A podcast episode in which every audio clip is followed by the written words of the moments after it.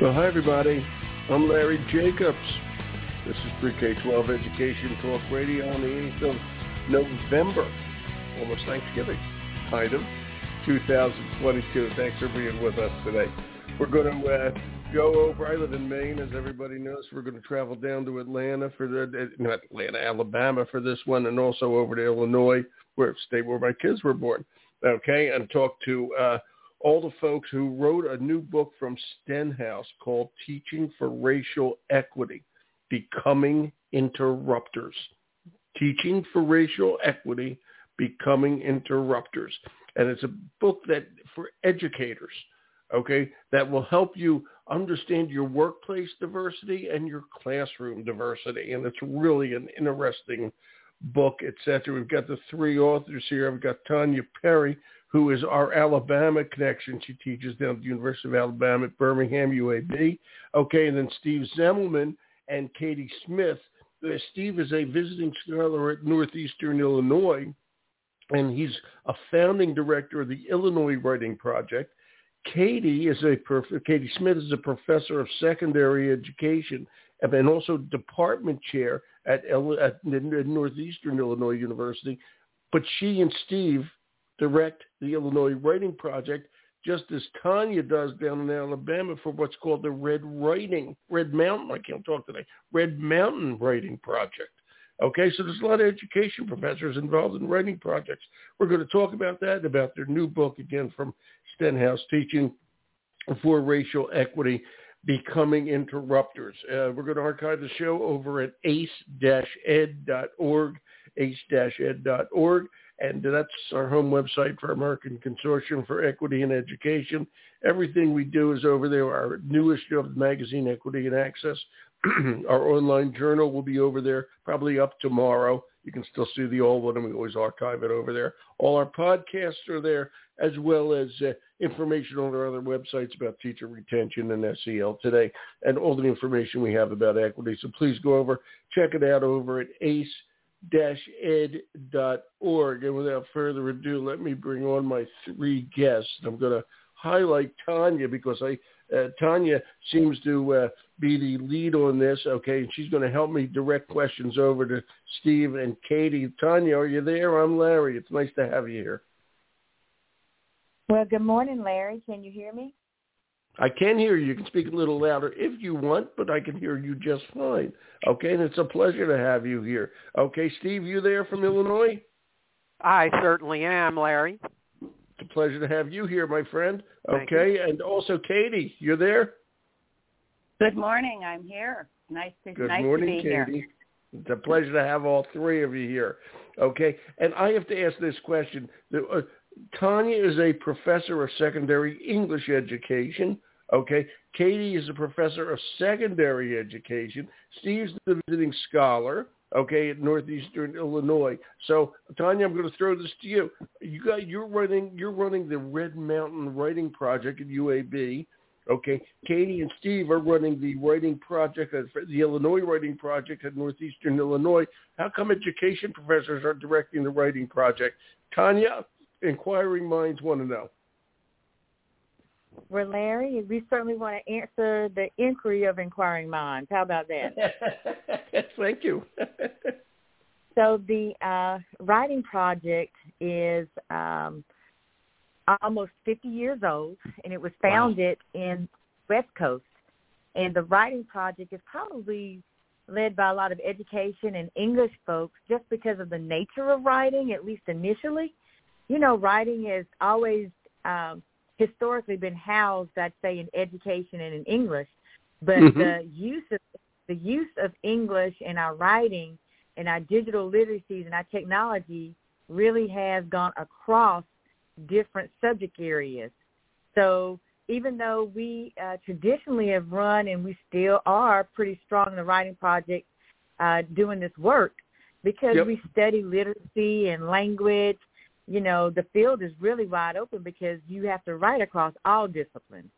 You know, so we're finding that using digital technologies and the digital literacies, um, we're finding that um, math, social science, um, even our science classes are using more writing because writing is to learn to writing, but also writing is used as a way of thinking, right? Making your thinking visible. So that's what we do.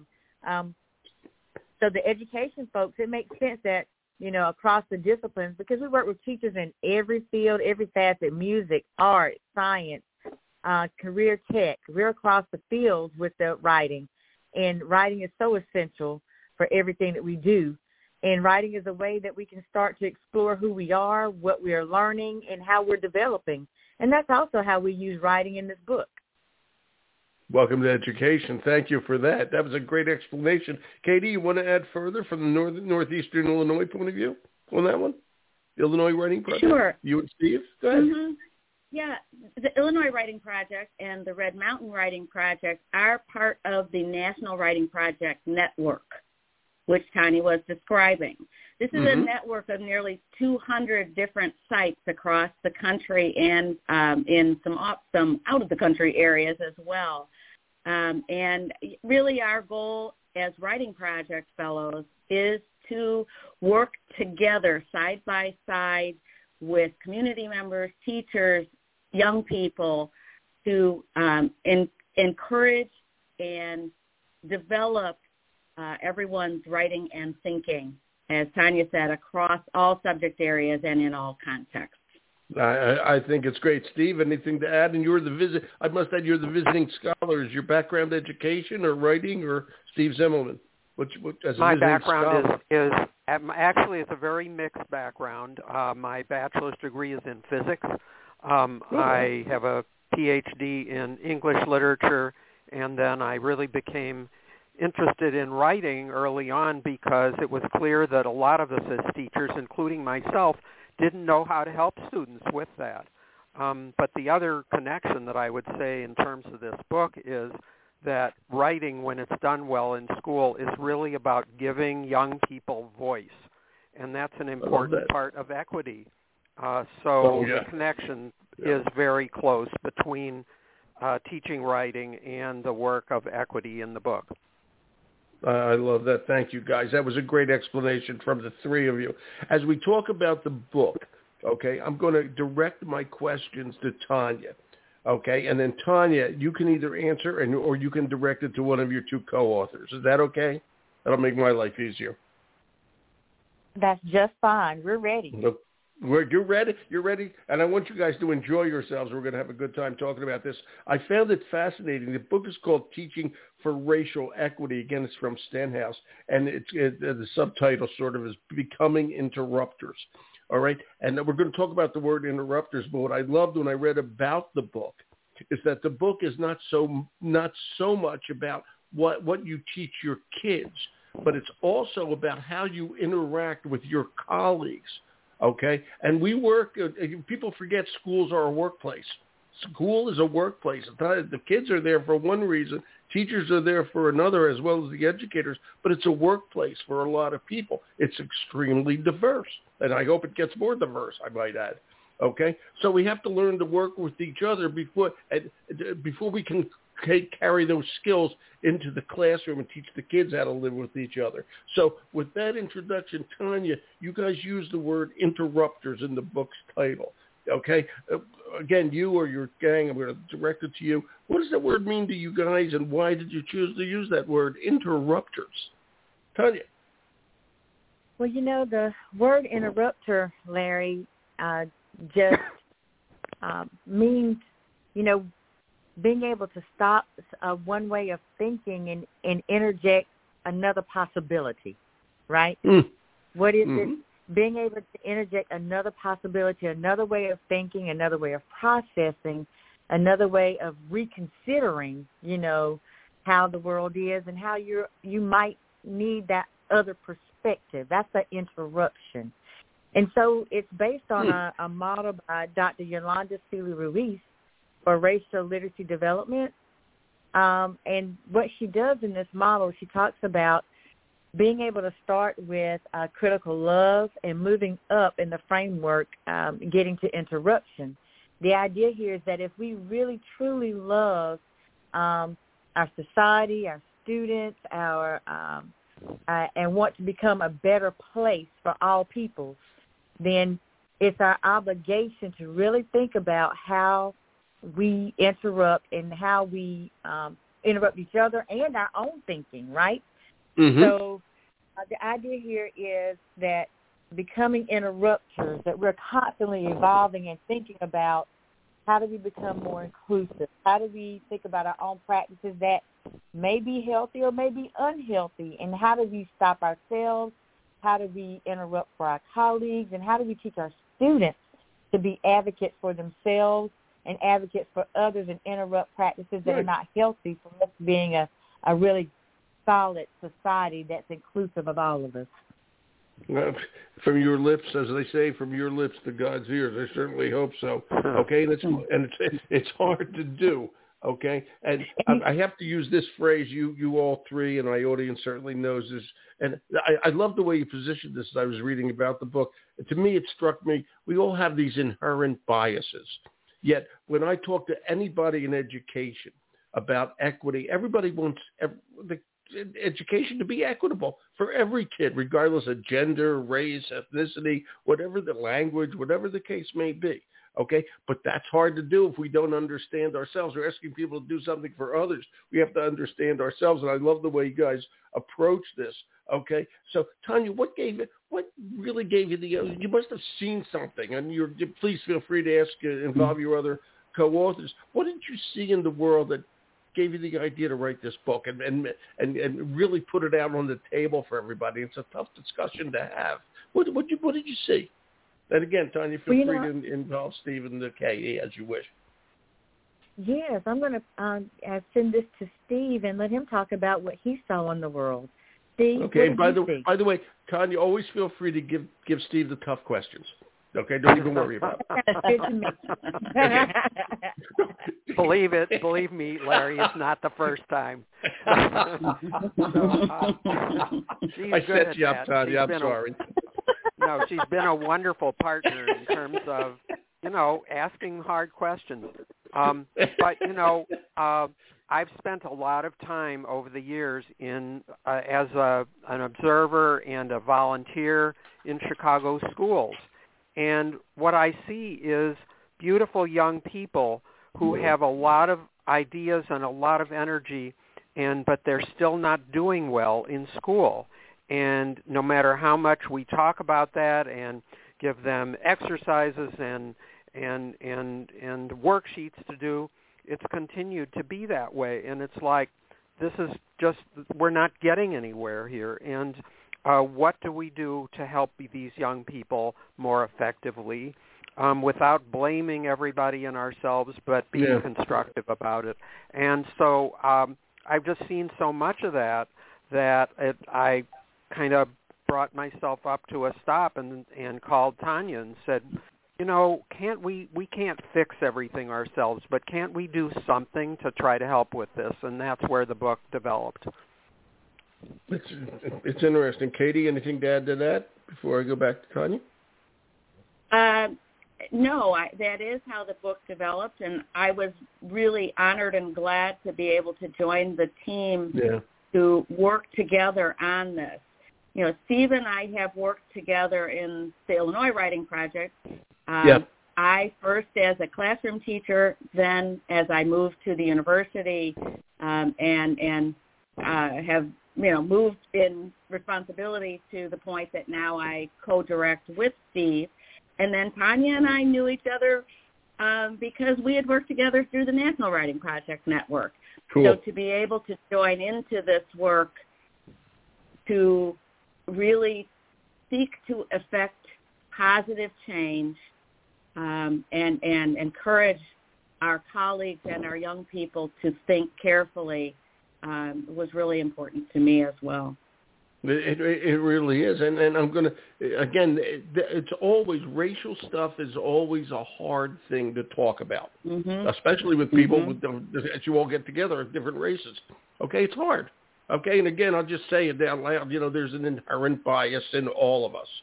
Okay, uh, it's it's it's just a, it's, it's an astounding thing. We have to face it. Okay, it's nothing to be ashamed of. It's there. We have to face it, and you work through it. Mm-hmm. Okay, that's all there is to it. All right, that, that, that, note how easy I made that. That's all there is to it. That's a lot. Okay, so my So my question, I'll go back to Tonya here. Tonya, how did you put this book together? And I'm going to, I, have a note here. You, you included real perspectives and biographies and success examples from educators in the book, which says to me that you must have gone out, the three of you gone out into the world of education and, and asked the hard questions.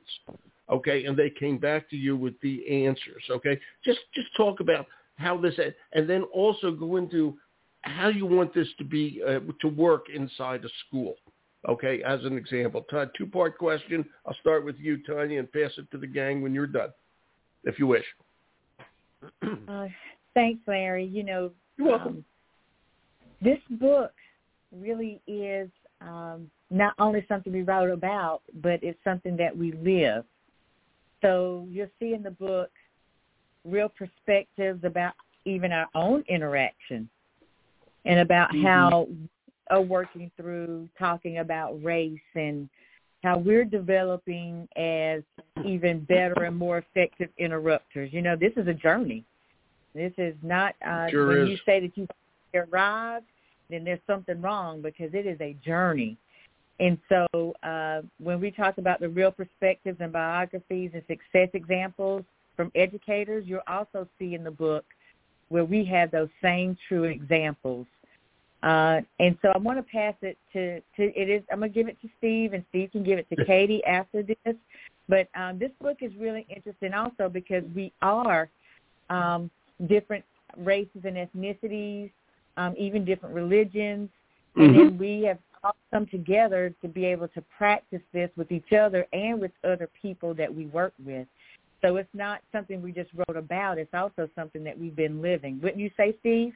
Good for you. I would say that I would say not only for us but for the teachers themselves. Larry, we were very fortunate to um, get connected with teachers who are on a journey themselves. Um, you know, a lot of books about education have show teachers doing wonderful, highly successful things with their kids. And I imagine a lot of readers looking at that and saying, that's great, but I could never do that with my kids. That sounds so hard, or maybe that person has really easy students to work with. So we really were fortunate to uh, be in touch with teachers who themselves were learners. And my favorite stories with these teachers hmm. are that they've got the perfect answer but that they were discovering that they weren't doing things as effectively as they could, and then they began to do something about that. So that that way readers can see that we're all on this journey. We're not saying we're perfect and you've got to try to be that way too. Instead, we're saying this is what it looks like when you're trying to figure it out. And uh, and so, you know, if we're doing that, you can do that too. And that should make it easier because people feel like they're not being lectured at, but the, and they're not alone.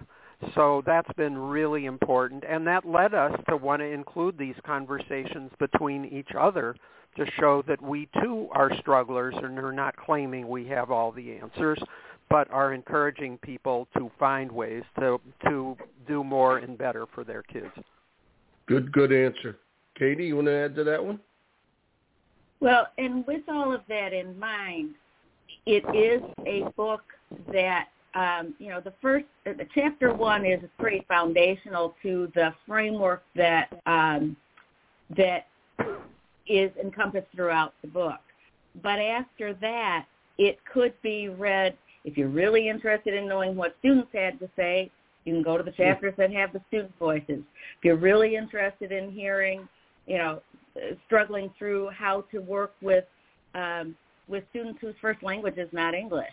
Um, there's one of our contributors uh, uh, really focuses on his own his own work in that area, mm-hmm. and so uh, the the notion that um, that my colleagues have shared that this is not linear, it's recursive, it's it's all it's a journey. It's always ongoing, right? And and uh, we just continue to work together uh, to to try to make things to help ourselves understand where we are, so that we can help others understand as well. I, think it's Larry, wonderful. I, I, oh, go ahead, please. I, I want to add one other thing. You know, uh, Tonya mentioned this um, racial literacy uh, framework uh, development, yes. and one of the early stages of it is as humility. Um, realizing that there's a lot that you don't know, that you have to find out by asking your students, by talking to people with other backgrounds. And I think that humility kind of helps people when it when they feel like the discussion is hard because you can you can say to yourself, listen, I, I don't know everything, so let me hear what other people and what my kids have to say, and that that'll help guide me. And that uh, one of our stories, yeah. uh, Tina, I mean, she was asking talk, talking with one of her students, and he said to her, "You're asking me the wrong question," and he got her thinking about what he really needed. And to me, that was really a model for how we can uh, learn as teachers. Yeah, it, it, it, it's really it's really fascinating. I have to ask this question away from the book. Both Tonya and Katy are both professors in, in education departments. All right, and mm-hmm. I'll, I'll start with Katy on this one. Okay, uh, Katy, as you realize that schools and and the faculty rooms, if I may, are become. And hope I hope faculty rooms even more so these days. It's a little tougher out there. Become more and more diverse. Okay, and I really hope that for faculty rooms we get more and more diversity in in education. How do you when you, when you're teaching people how to become a teacher? And I'm, Tonya, I'm going to ask you the same question. How do you incorporate this? What what are you seeing in the in the students you're teaching that they need to know? okay, before they go into a school. Again, a district like Chicago or Birmingham, mm-hmm. you know, where there's a lot of diversity in these districts. And really you can go anywhere in the country and there's a lot of diversity these days. I deal with districts all over the country. How does it change the way you teach your students to become teachers? I'm going to do that with Katy, and then I'm going to do that with Tonya. You're on, Katy. Katy, Katy Smith. Okay. Sure. So before I came to Northeastern Illinois University, I had been a classroom teacher for 20 years. Okay, um, where, so where were you? I had where been, were you? Where were you? Uh, I was first in Louisville, Kentucky. Oh. I then spent a year in Cincinnati, Ohio, and then most of my teaching life, my classroom life, was at a school in the suburbs of Chicago, Ah. where um, my students spoke as many as you know there were as many as 27 or 30 different home languages spoken in the school Wow. um you, you one could trace the immigration patterns of chicago through the district where i taught right Wow. so we had a very multilingual multicultural uh multi-ethnic student population. So this certainly informed my own teaching practice and my own thinking about education when I then went to Northeastern Illinois University, which is itself consistently um, highlighted as one of the most racially and ethnically and linguistically diverse universities in the Midwest and in the country. Nice. Yeah. so It is. so yeah. thinking about this has just been part of my being and I, I, I hope part of my practice for, for 40 years, right? So, um, yeah, so there we are. Knowing that my, my students who are coming to Northeastern to become teachers, okay, still do Yep. not, our, are future teaching population still does not fully represent the range of race and ethnicity and language across the country or even across Chicago. But it is more reflective than in many other places. And, you know, so in our teacher preparation programs, one of the first things that we really emphasize is that context matters and that it is the teacher's responsibility to learn the context of the place where they are teaching, So great. right? And yeah. to get to know their students in the context. And again, um, so when we when Tonya introduced us to the racial literacy development framework, this notion of critical humility and critical reflection that I, I, I don't know I, unless I have come from the community myself, and this is you know, we we try to prepare teachers. We have grow your own teachers kinds of programs that that yep. seek to return uh, return teachers to the communities that where they you know where they live and where they grew sure. up. But many of us go into communities that we're not familiar with, and we need to go in with that sense of critical humility so that we can understand and seek out the history and the the um, the nature and the, the culture of the community where we are, um, so we can really serve our students. And so these are things that um, connect to the book, connect to our practice, and connect to everything I try to do with our future teachers. I think it's great. And I have one, I do have a question. Uh, I'm just curious about this. Uh, you guys are in Chicago area, okay? Uh, do we yes. have a just at northeastern Illinois U? Do we have enough diversity in the teacher pipeline right now?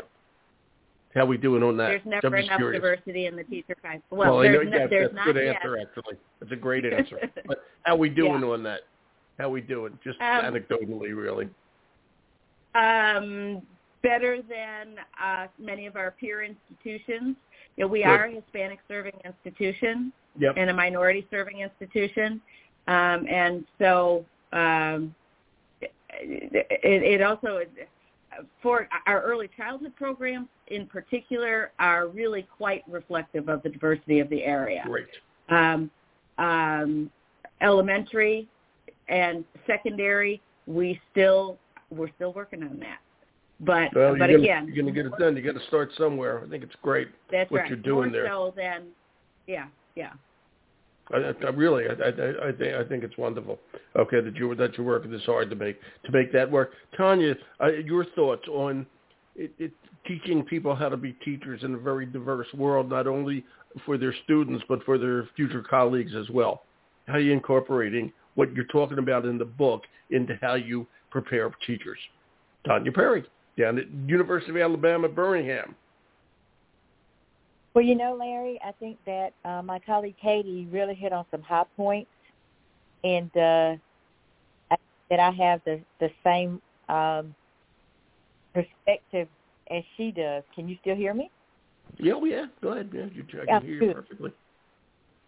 And the, uh, you know, that overall in the nation, about seventy-nine to eighty percent of the teaching force is, consists of, of white women. Did you know that? That's right.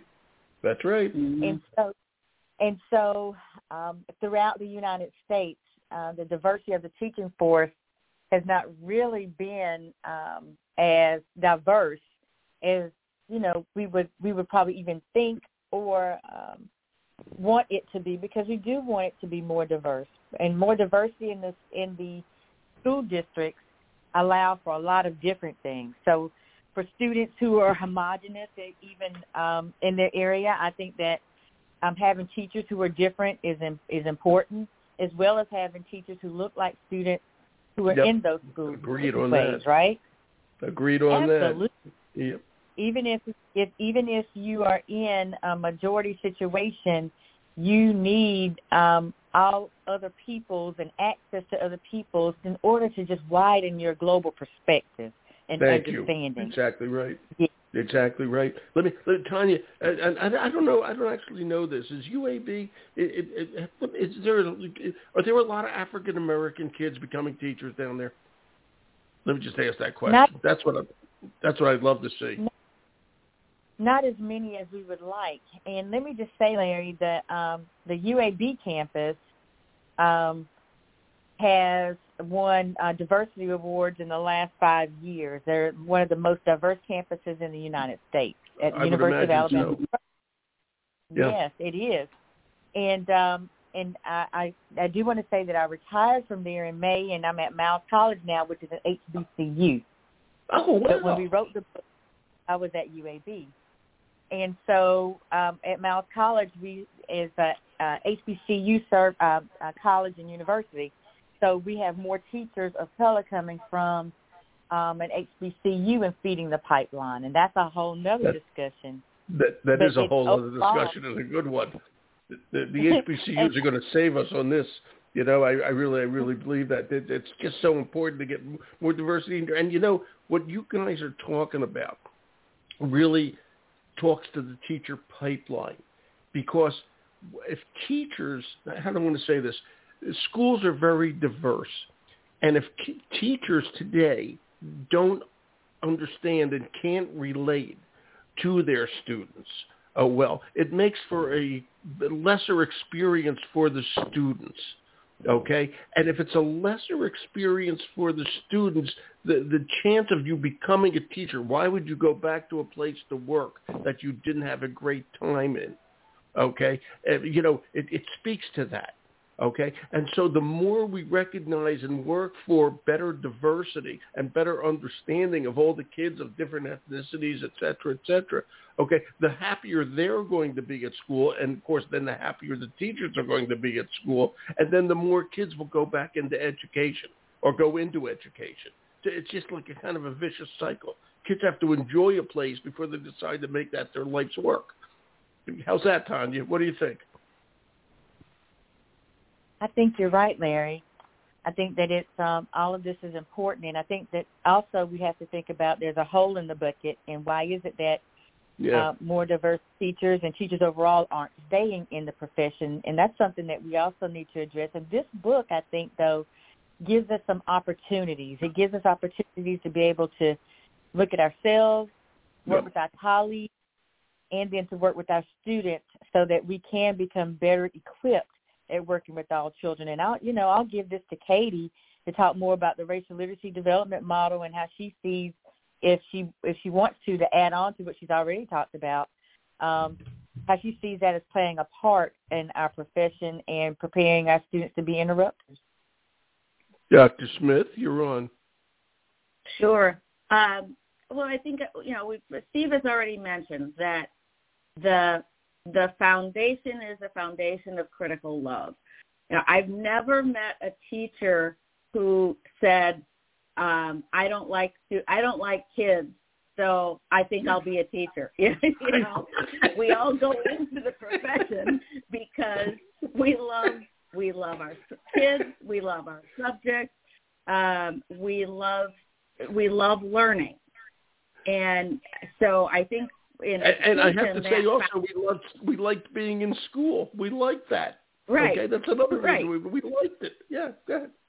Yeah, yeah, you know. So I think that that uh, teachers and educators go in with a notion of critical love, although they might not know that term, right? But that's right. You know, they they come in because they care. They come in because they want to do something that is positive. And um, although the the framework is, I mean, you have to draw things in a, in, in a certain way. You can't draw it all mushed up together, right?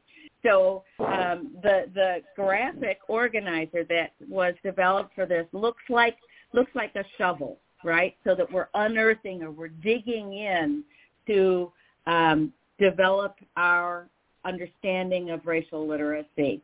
And critical love is that, that base, that first piece that digs in um, with critical humility, critical reflection, historical literacy, that developing those aspects of our knowledge and understanding help us to get to a place where we can really interrupt the practices that that are destructive in society. Um, but again, it's not exactly linear and it's not exactly straight. You know, things zig yeah, and zag, and and so um, at different moments and in different situations, uh, we might be able to reflect in in more productive ways than at other moments and in other situations, right? But if we're always working at it, we can we can get to a you know we continue to struggle. We continue to go along that journey toward uh, toward doing that that caring work that we all came into the profession to do. Yeah, and uh, speaking of struggling, today's election day. All right? mm-hmm. and uh, uh, you know, but I hope everybody votes. Okay, that that goes without saying. But uh, uh, my my question is: This is an age where a lot of a lot of Americans, you know, torn apart, and I'll use that term, critical race theory, that that term that nobody really understands that has gotten half the country all upset. All right.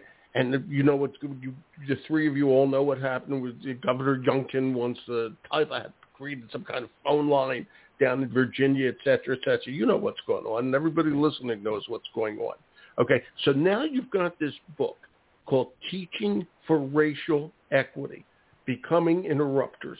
But let, let's face it, this is a tough time to do that, okay, in schools. And schools are facing real problems with this. Most of them want to do something, but they face challenges. Okay, so I'm going to throw this to Tonya. Tonya, in this day and age, put the book in perspective of of this day and age that teachers are working in. And I think it's very important that they understand what you're doing here. But it, it's tough. And you, you know, you're you're you're in a good old red state down there. Okay, it's tough down there. It's tough. Okay, Tonya, put it in perspective for today, for today's educator. Well, you know, Larry, uh, we're not. This is not new work for us, right?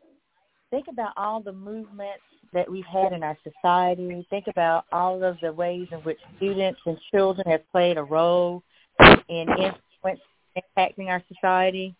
So mm-hmm. this is not new for us, but no, it's it just not. a reminder. But it's just a reminder, particularly now. I think this book is uh, more needed than ever. I would Reminds agree. us that yeah, we are interrupters, and that's how we became um, really impactful, effective, and more effective evolving uh, society, right? Because there were people who interrupted the status quo and made us think differently or challenged us to think differently or to interrupt our own thinking about something, right? So mm-hmm. you think about the Children's March in the 1960s. You think about the the children even going back uh, with movements in suffrage. You think about children, women's suffrage. You think about children going back um, for uh, rights for themselves when we had we had very few work laws for children. Mm-hmm. Children and adults who supported those children have always interrupted.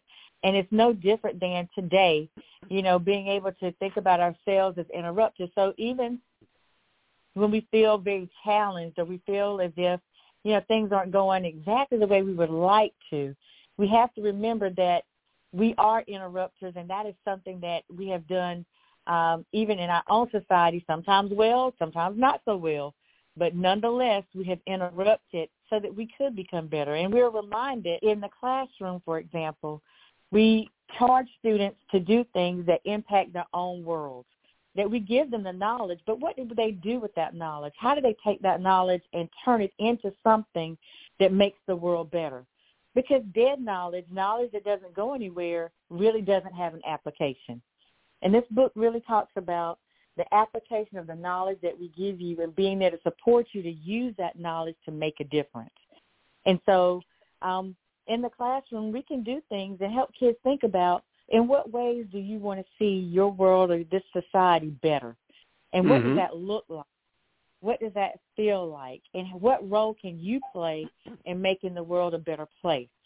And so that can go across, once again, all disciplines. But think about um, ways in which children can use that, you know, such as in writing letters to congressmen, being mm-hmm. able to um, have a, uh, a That's a assuming your congressman can read. That's assuming your congressman can read. Bad you, joke. Larry, yeah. your comments. You can get in trouble here. Yeah. and so, but that, but you know, but there are ways in which children and people who support children and teachers can make a difference in this society because we want you to use the skills that we give you in there. And so even in a red state, right, like we are, the the idea here is, is that children and teachers, our systems can be better. And what role can we each play to make our spaces better spaces for ourselves and for others? And projects such as service learning projects, campaigns such as media campaigns, you know, uh, things that can work to feed the, those who are homeless, you know, anything that we can do to interrupt our current practices that to make our society stronger, our students can play a role in that. And that's what we're advocating for. And I'll, right. you know, I'll pass it to Steve. That's really what we want. We want our kids to think about making this space, this place, a better place, and what is your role in that. And facing this thing, Steve, I hate to do this to you. You got two minutes. Go ahead. Well, uh, what I would emphasize is there are a lot of tools in the book for helping people to connect with one another and to learn to listen to one another. Um, and uh, that applies for students. There are activities for that, for teachers. Um, two of our, our, contributors really had trouble uh, understanding and relating with each other. And yeah. but what happened actually, and we recorded it. They were uh, they were talking online and sharing the stories of their lives, their autobiographies with each other, and they came to realize that even though one was a white woman, the other was a black guy, um, that um, that they had a lot in common, and that they they were the two kind of jokesters of our team, and so they began to really develop a relationship. And Tonya has always reminded me that um, that it's when you have a relationship with someone else that you can really uh, right. help them to understand where you're coming from and vice versa. And that's central to the book. That's part of both humility and action. So um, we're asking people to take action, but in a constructive way and in a way that really connects people together rather than tearing them apart. That's why we don't use a word like disruption that's why we prefer I interruption. Great point. So great point. I hope that helps a little bit with where it sure the does. book helps with that. It sure does, and I hope a lot of people read this book. It is really good. From Stenhouse, Teaching for Racial Equity, Becoming Interrupters, Tonya Perry, Steve Zemelman, Katy Smith. You guys are terrific. You did a great job, and I really appreciate you taking time to be with us today. Thank you. Thank Thanks you, Larry. Yeah, you're welcome. Thank you. you. take care. Good luck with the book. I hope we stay in touch. Talk to you all soon. Okay? Go vote. Okay. Go vote. Okay? Bye-bye. Be good, guys. Thank you. Bye-bye. Bye. Okay. Bye. All right. Tonya, Steve, Katy, thank you. Okay. To my friends at Stenhouse, thank you. And also to my buddy Ross, thank you. Ross Romano for helping me put this together. We're going to archive over at ace-ed.org. We're really concerned about equity. This is important stuff. Check it all out. Okay, we'll archive over there. Everything's over there, etc. I'm Larry Jacobs. Thanks for listening.